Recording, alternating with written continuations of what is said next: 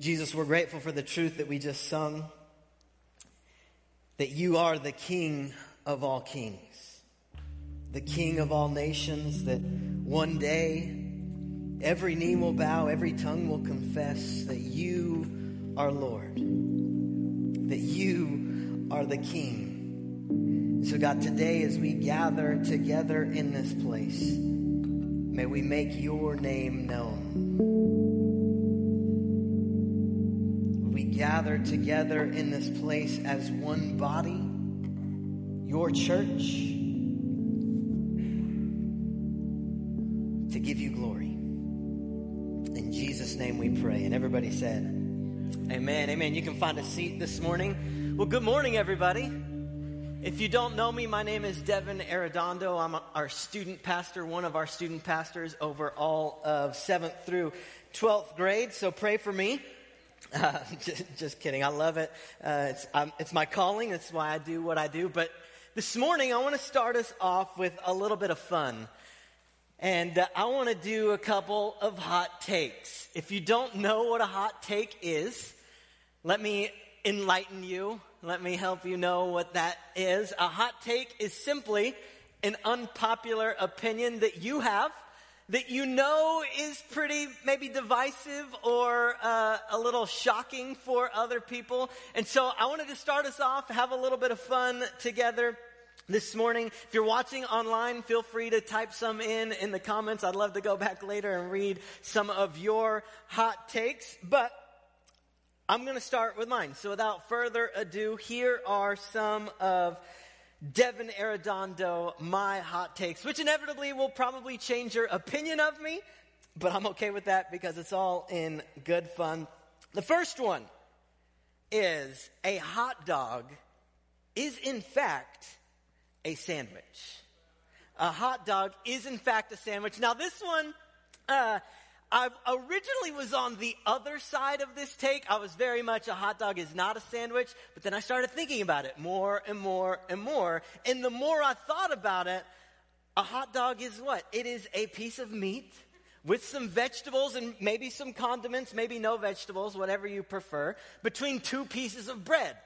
I mean, what is more sandwich than that, right? And so it is about as sandwich as it gets. So that's a, maybe a light one for some of you. The next one, we're going to get progressively a little more uh, controversial, maybe. Uh, the next one is that The Fast and the Furious is a better franchise in its entirety than Star Wars. if you're watching online and you can't hear, the whole room just let out an audible gasp uh, I know this is uh, shocking, and this one has been a long time coming. The first two Fast and Furious movies were very mediocre at best. But as I was writing this hot take in the coffee shop at Onyx last uh, couple weeks ago, actually, one of the biggest Star Wars fans I know and love, a good friend of mine, and maybe many of you know her as well, Ellie Treweek, walked in. If you know Ellie, then you know she is about the biggest Star Wars fan you could ever imagine. And I wish y'all could have seen her face when I was like, oh my gosh, I can't believe you just walked in. Let me tell you this hot take of mine.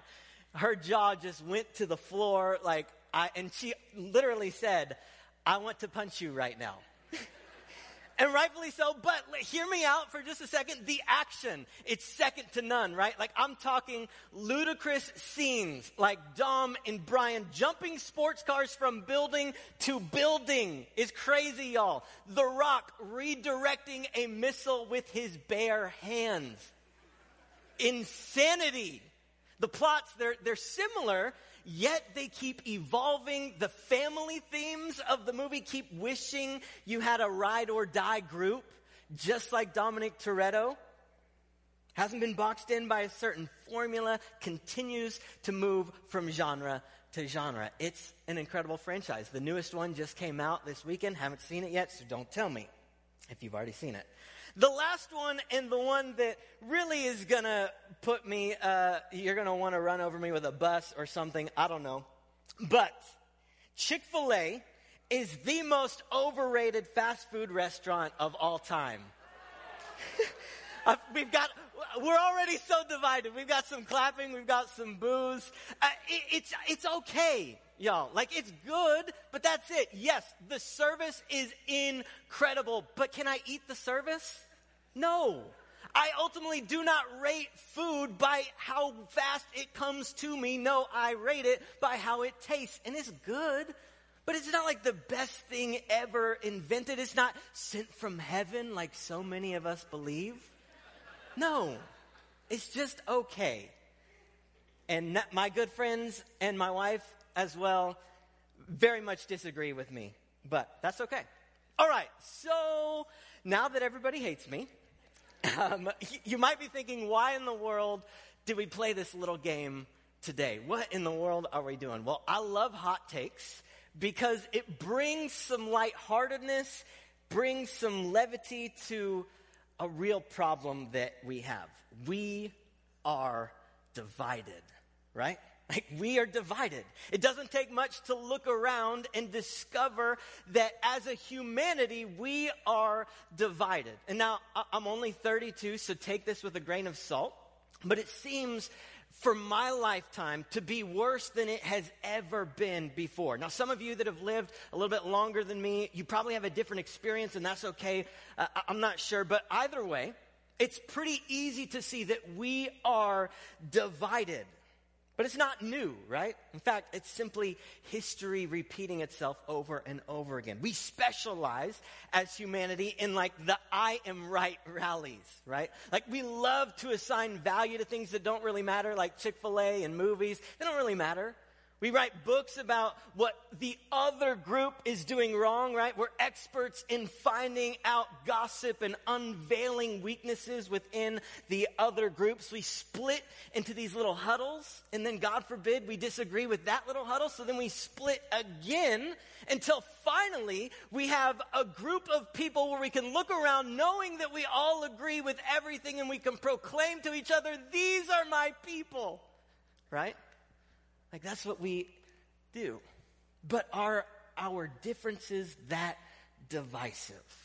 Are our opinions that obtrusive? Are our walls really that wide that it's impossible to find a common cause? Really? What if I told you that the Bible teaches us that as followers of Jesus, we should approach the many cultural things that divide us with the same lightheartedness of hot takes. And then what if I told you scripture actually goes a step further?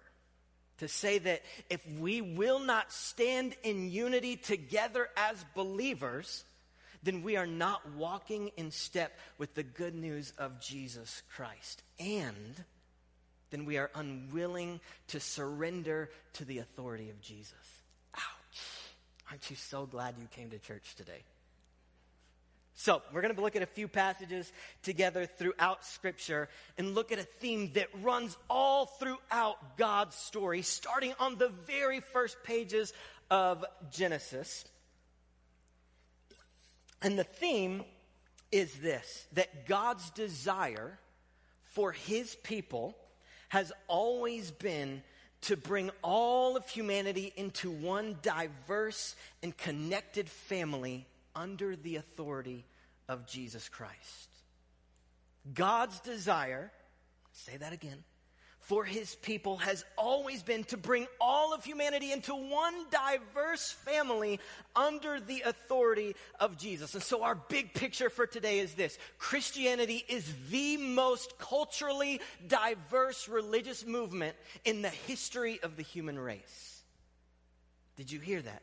Christianity is the most culturally diverse religious movement in the history of the human race. I mean, really think about this for a moment. We have all of these global adventures here at Grace Point Church. Before COVID hit, we were able to travel the globe teaching others the good news of gospel the good news of the gospel, extending the gospel of Jesus to all different types of people. But when you flip it, if you go to Asia, Asia is a very Buddhist country. Buddhism is very prevalent. It's a culture and a religion. Judaism, it's, it's not really a culturally diverse thing. It's kind of set aside for Jewish people. And when you go to Israel, you'll see a prevalent race and culture and religion. Same thing with the Muslim religion. religion. It's very Middle Eastern, culturally speaking, but not Christianity. It is the most culturally diverse religious movement in all of history. Think about how truly radical the message of Jesus is. I mean, it transcends and supersedes all ethnic origin and beginning. The name of Jesus is transforming lives all over the globe for white people, for brown people, for Asian people, in Asian cultures, in African cultures. The good news of Jesus is a global movement that transcends all race and culture. Jesus changes the lives of everyone. So, why does this matter? Why does this matter? Well, because big picture, the global church is the most diverse religious movement ever. But when you start looking church by church by church locally, I don't think it takes much for us to realize that this grand vision that Scripture sets out before us of God's new humanity, God's new creation, is being lost. And often, God's church locally is not very, very diverse. So we're going to jump around throughout Scripture today, but mainly we're going to stay in Ephesians together. So if you brought your Bibles, you can go ahead and open up to Ephesians. We're going to jump from chapter to chapter here a little bit.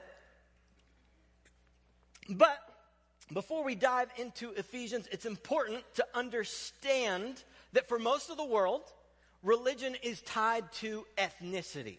Maybe an easy way to understand that I'm part Hispanic. Okay, so culturally speaking, that means usually I'm tied to Catholicism because that's kind of how my culture and background worked. For America, it's hard for us to think this way, right? But for the rest of the world, this is how it is.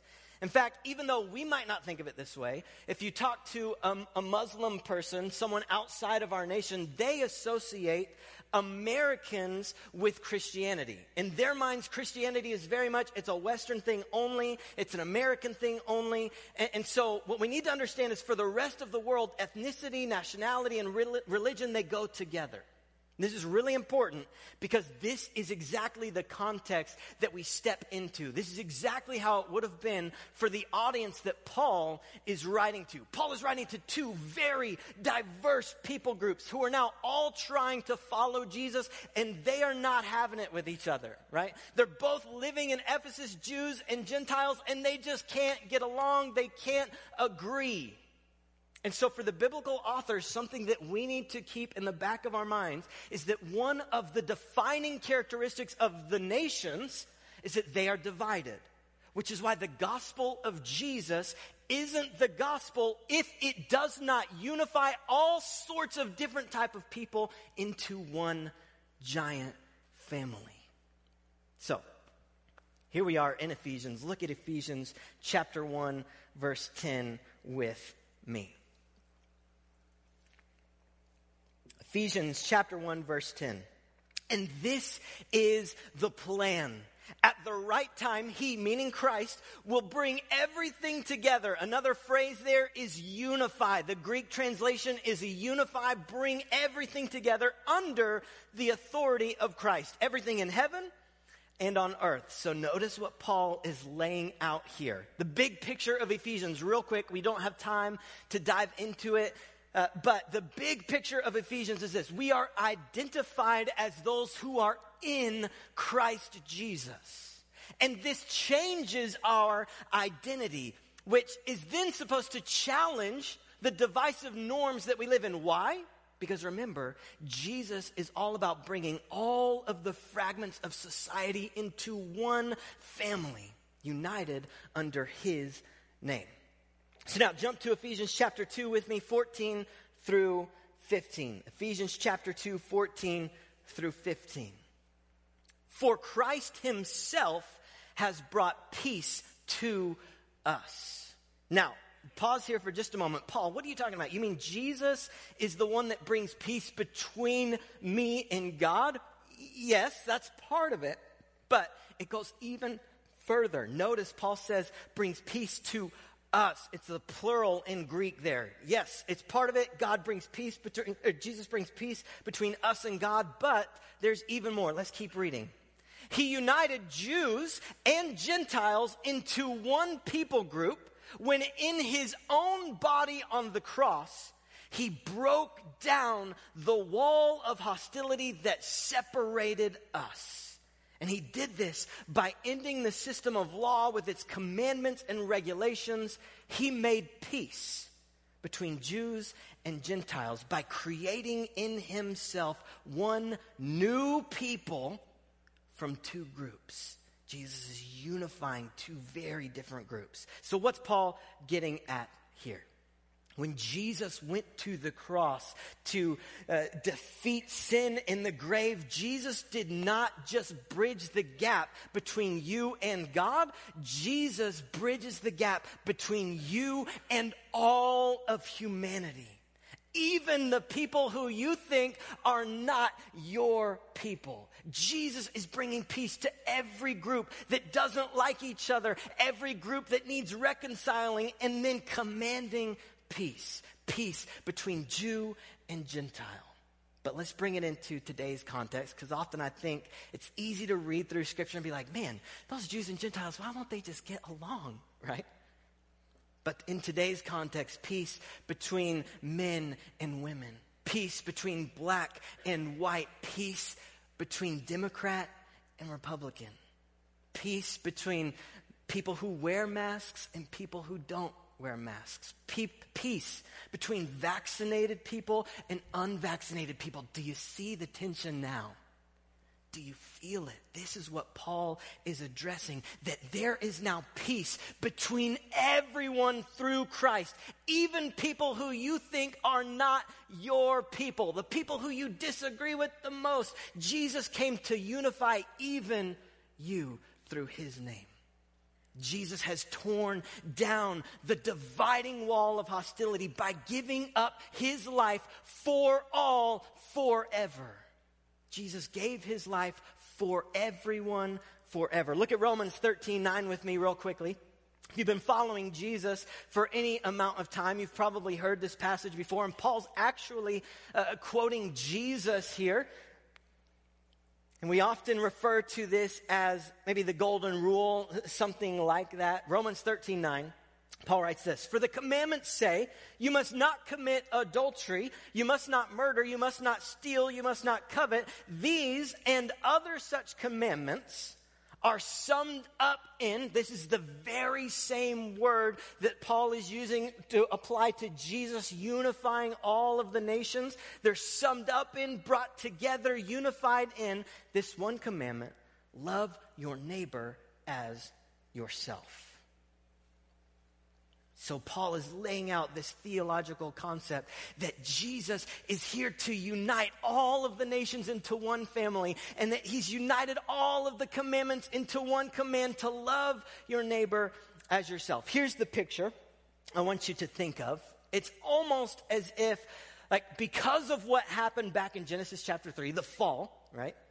There's this fracturing, right? A splintering that happens throughout time and history, this disconnection that happens. Not only are we disconnected from God because of sin entering into the world, but Adam and Eve are then disconnected from each other and then, because of sin entering the world, they're, they're, disconnected from God's beautiful creation because of sin. And then, when you keep reading, Cain and Abel, who are brothers who just can't get along, one brother ends up killing the other because of sin. And then you get to the Tower of Babel, where finally there's a little bit of unity, but the unity is not under the authority of Christ. The unity is to make a name for themselves, to do something evil, and then even more separating and disconnection from each other comes. We see this beautiful creation that God has made, and then boom, it's all destroyed and shattered and fragmented out. How many of you have ever been putting up dishes and like that one glass slips out of your hands and it just shatters all over the floor, right? Have you ever done that? You drop a glass in the kitchen and it just goes everywhere, right? Like if you have uh, animals and children, you're like, no, get out of the kitchen. This is like the worst thing that ever could have happened. The floor is now like lava or acid. Don't you dare come in here. If you've got bare feet, you better go miles away because there are fragments of glass like everywhere, right? And then you go to clean it up and it's crazy because you start sweeping up some of the glass. And then it's like you walk 10 feet in this direction and it's like, how did glass get all the way over here? Anyone experience this? Am I the only one? And then you like walk over to the living room and you're like, oh my gosh, there's still pieces of glass over here. These fragments and pieces just go everywhere. You're like, oh, maybe try a little bit of glue. No, right? Like there's no way a little bit of glue is fixing all of the millions of pieces, thousands of pieces, hundreds of pieces that have shattered. Well, this is our humanity now the disconnection between all of these different things in this fragmented world that we live in. What does Jesus do? Within himself, by going to the cross, he gathers up all of the pieces. He gathers every single fragment of shattered glass that seems like there's no possible way to fix it all. And within himself, he brings it all back together to be unified into what he calls the new humanity. What scripture teaches us is the new creation that this world can and will receive peace yet again. Just like back in the garden at the very beginning of it all. If you're still with me, open up to Ephesians chapter 2, 16. You still with me? Yes. Are you still with me? There we go. All right, here we go. Ephesians chapter 2, 16. Together, as one body, again, here's this language, together, one, united. Christ reconciled both groups to God by means of his death on the cross. And our hostility toward each other was put to death. Do you hear that, everyone? See, our hostility has already been put to death through the name of Jesus Christ. Now, whether or not we want to realize it is a different thing entirely, but Jesus puts it to death on the cross. Ephesians 2 17, and we're just going to rapid fire some of these, so try and stay with me here. Ephesians 2 17, He brought this good news of peace to you Gentiles who were far away from Him, but also He brought peace to the Jews who were near to Him. Now, all of us can come to the Father through what? Through the same Holy Spirit because of what Christ has done for us. Ephesians chapter 3 verse 6. And this is God's plan. Both Gentiles and Jews who believe the good news share equally in the riches inherited by God's children share equally in the riches inherited by God's children. Both are part of the same body. Both enjoy the promise of blessings. Why? Because they belong to Jesus and Jesus alone. It is the only thing that matters. Do you hear this language that Paul is laying before us? Do we realize? That we have more in common with someone who believes in Jesus but may sit on the opposite political spectrum of us than we do with someone who might think the same way politically. They might follow the same political party, but they do not follow Jesus. Do we recognize that we have more in common with this person? We share the same inheritance with this person than oftentimes when we say, These are my people. And I hope what's happening here is Paul is stepping on our toes a little bit and he's saying, hey, y'all, it's time we start redefining our people. Who are our people? The people who say, Yes, I'm following Jesus. Ephesians chapter 4, verse 2 through 6. Always be humble and gentle. Be patient with each other, making allowance for each other's faults because of your love. Make every effort to keep yourselves, here's the word again, united in the Spirit. United in what? Not united in different opinions, not united in any other hot takes, united in the Spirit. Binding yourselves together with peace, which, if you remember, where does peace come from? Only from Jesus. For there is one body, one spirit, just as you have been called to one glorious hope for the future. There is one Lord, one faith, one baptism, one God and Father of all, who is over all, in all, and living through all. One Father, one Spirit, over all living in all. Ephesians 4 11 through 13. Stay with me, I know. Now, these are the gifts Christ gave to the church the apostles, the prophets, the evangelists, the pastors, the teachers. Their responsibility is to equip God's people to do His work and build up the church. The body, again, is that singular term, the body of Christ, that there is one body of Christ. And this will continue until we all come to such unity in our faith and knowledge of what? God's Son, that we will be mature in the Lord. And I know I just rattled off so much scripture and this is a deep dive and there's so many more that we could look at. This theme starts in Genesis and continues to Revelation. At its very essence though, the Bible is teaching us that what God is doing in the story of humanity is unifying diverse nations into one new humanity. But we have to be careful here because unity is not the same as uniformity. The Bible displays a unity that doesn't erase or marginalize anyone's cultural differences, but actually in a way that honors, that resurrects, that glorifies what is unique and beautiful about every human and culture because when the gospel of Jesus is involved, when the good news of Jesus is involved, distinction and uniqueness does not have to lead to division. It doesn't have to lead to division. Uniformity should never be the goal of the body of Christ because there are so many different cultures who will be singing praise to Jesus. Unity is unique because it relies solely on the Holy Spirit. Uniformity is built upon the preference of individuals. That's why hot takes are a thing, because we all have preferences, which aren't bad in and of themselves, right?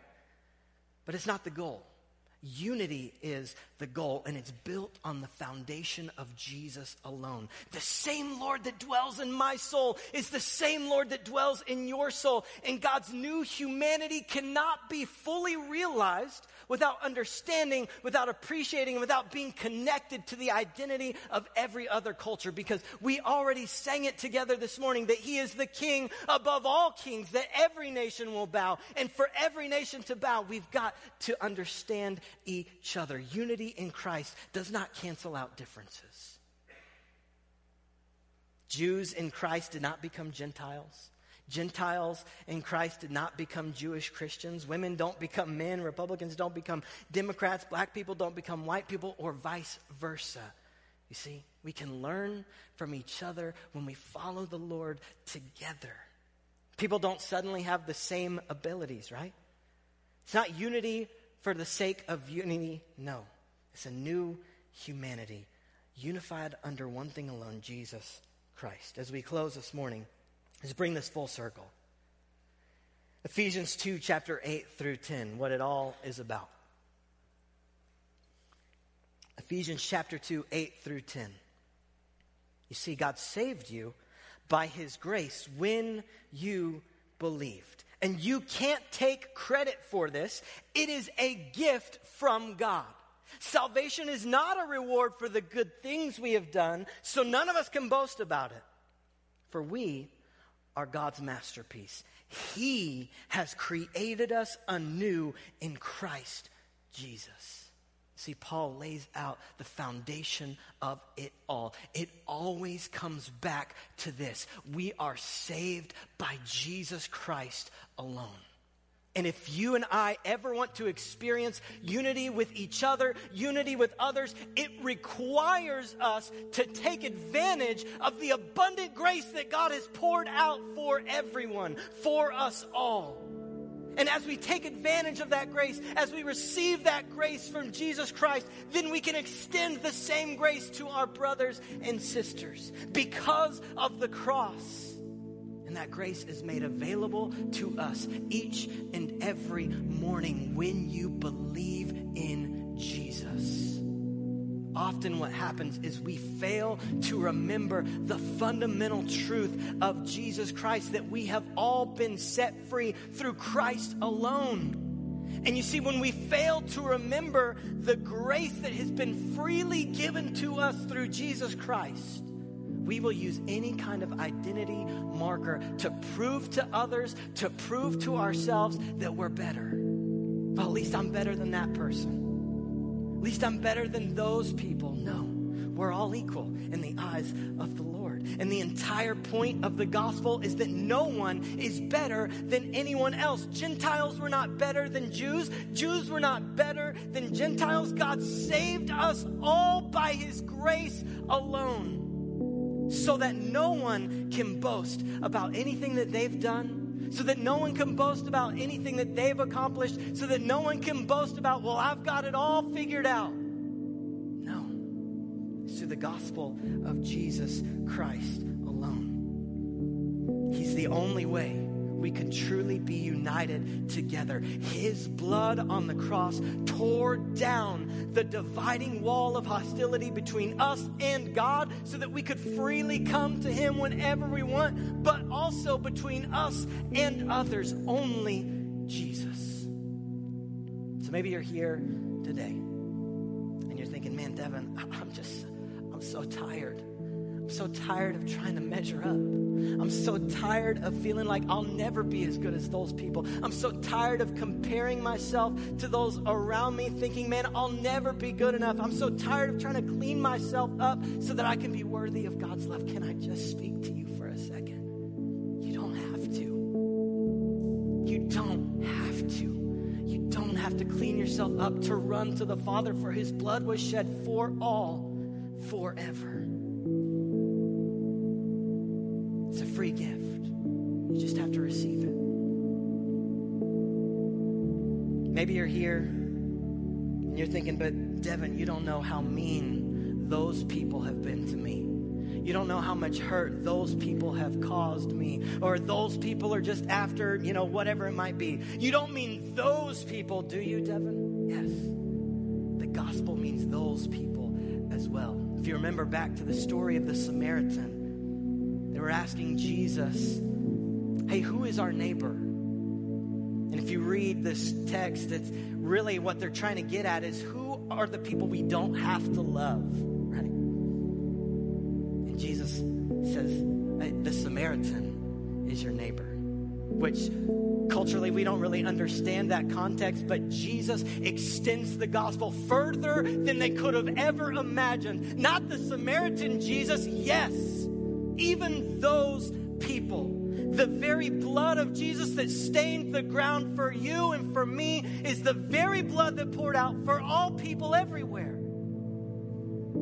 So maybe you're here and you need to spend some time today reminding yourself of God's grace for you, asking Him to soften your heart. Maybe you need to repent of some thoughts you've had towards others in this crazy, divisive time that we live in. Maybe you need to even go to an individual and apologize. I don't know how the Holy Spirit might convict you, encourage you today. I don't know.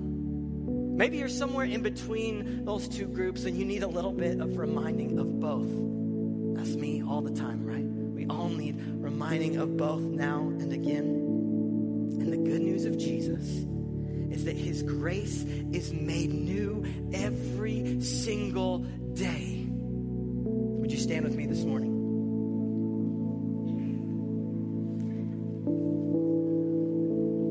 It's all about Jesus. That's why we gather together. As we sing our last song, I want to read a quote from Eugene Peterson that I think paints such a beautiful picture of God's new humanity, worshiping together despite all our differences, despite all the things that may try to divide us. This new humanity worshiping one king together. Eugene writes this with all our differing levels of intelligence and wealth, background and language, rivalries and resentments, still in worship, we are gathered into a single whole. Outer quarrels and misunderstandings and differences, they pale into insignificance as the inner unity of what God builds in the act of worship is being demonstrated. Listen to that. Misunderstandings and differences pale into insignificance as the inner unity of what God builds in the act of worship is demonstrated that it's the same God who lives in me. It's the same God who lives in you. Jesus, we're grateful for what you did for us on the cross.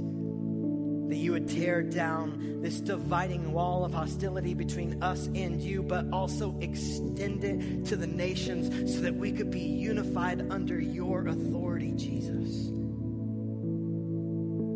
God, I confess so often I miss that. I miss the mark. I think the same thoughts of anger and bitterness towards other people that so often we all do. Lord, would you forgive us? Would you help us to rem- be reminded of your grace for us so that we can extend that grace to others? It only comes from your Son, it only comes from you, Jesus. In your name we pray.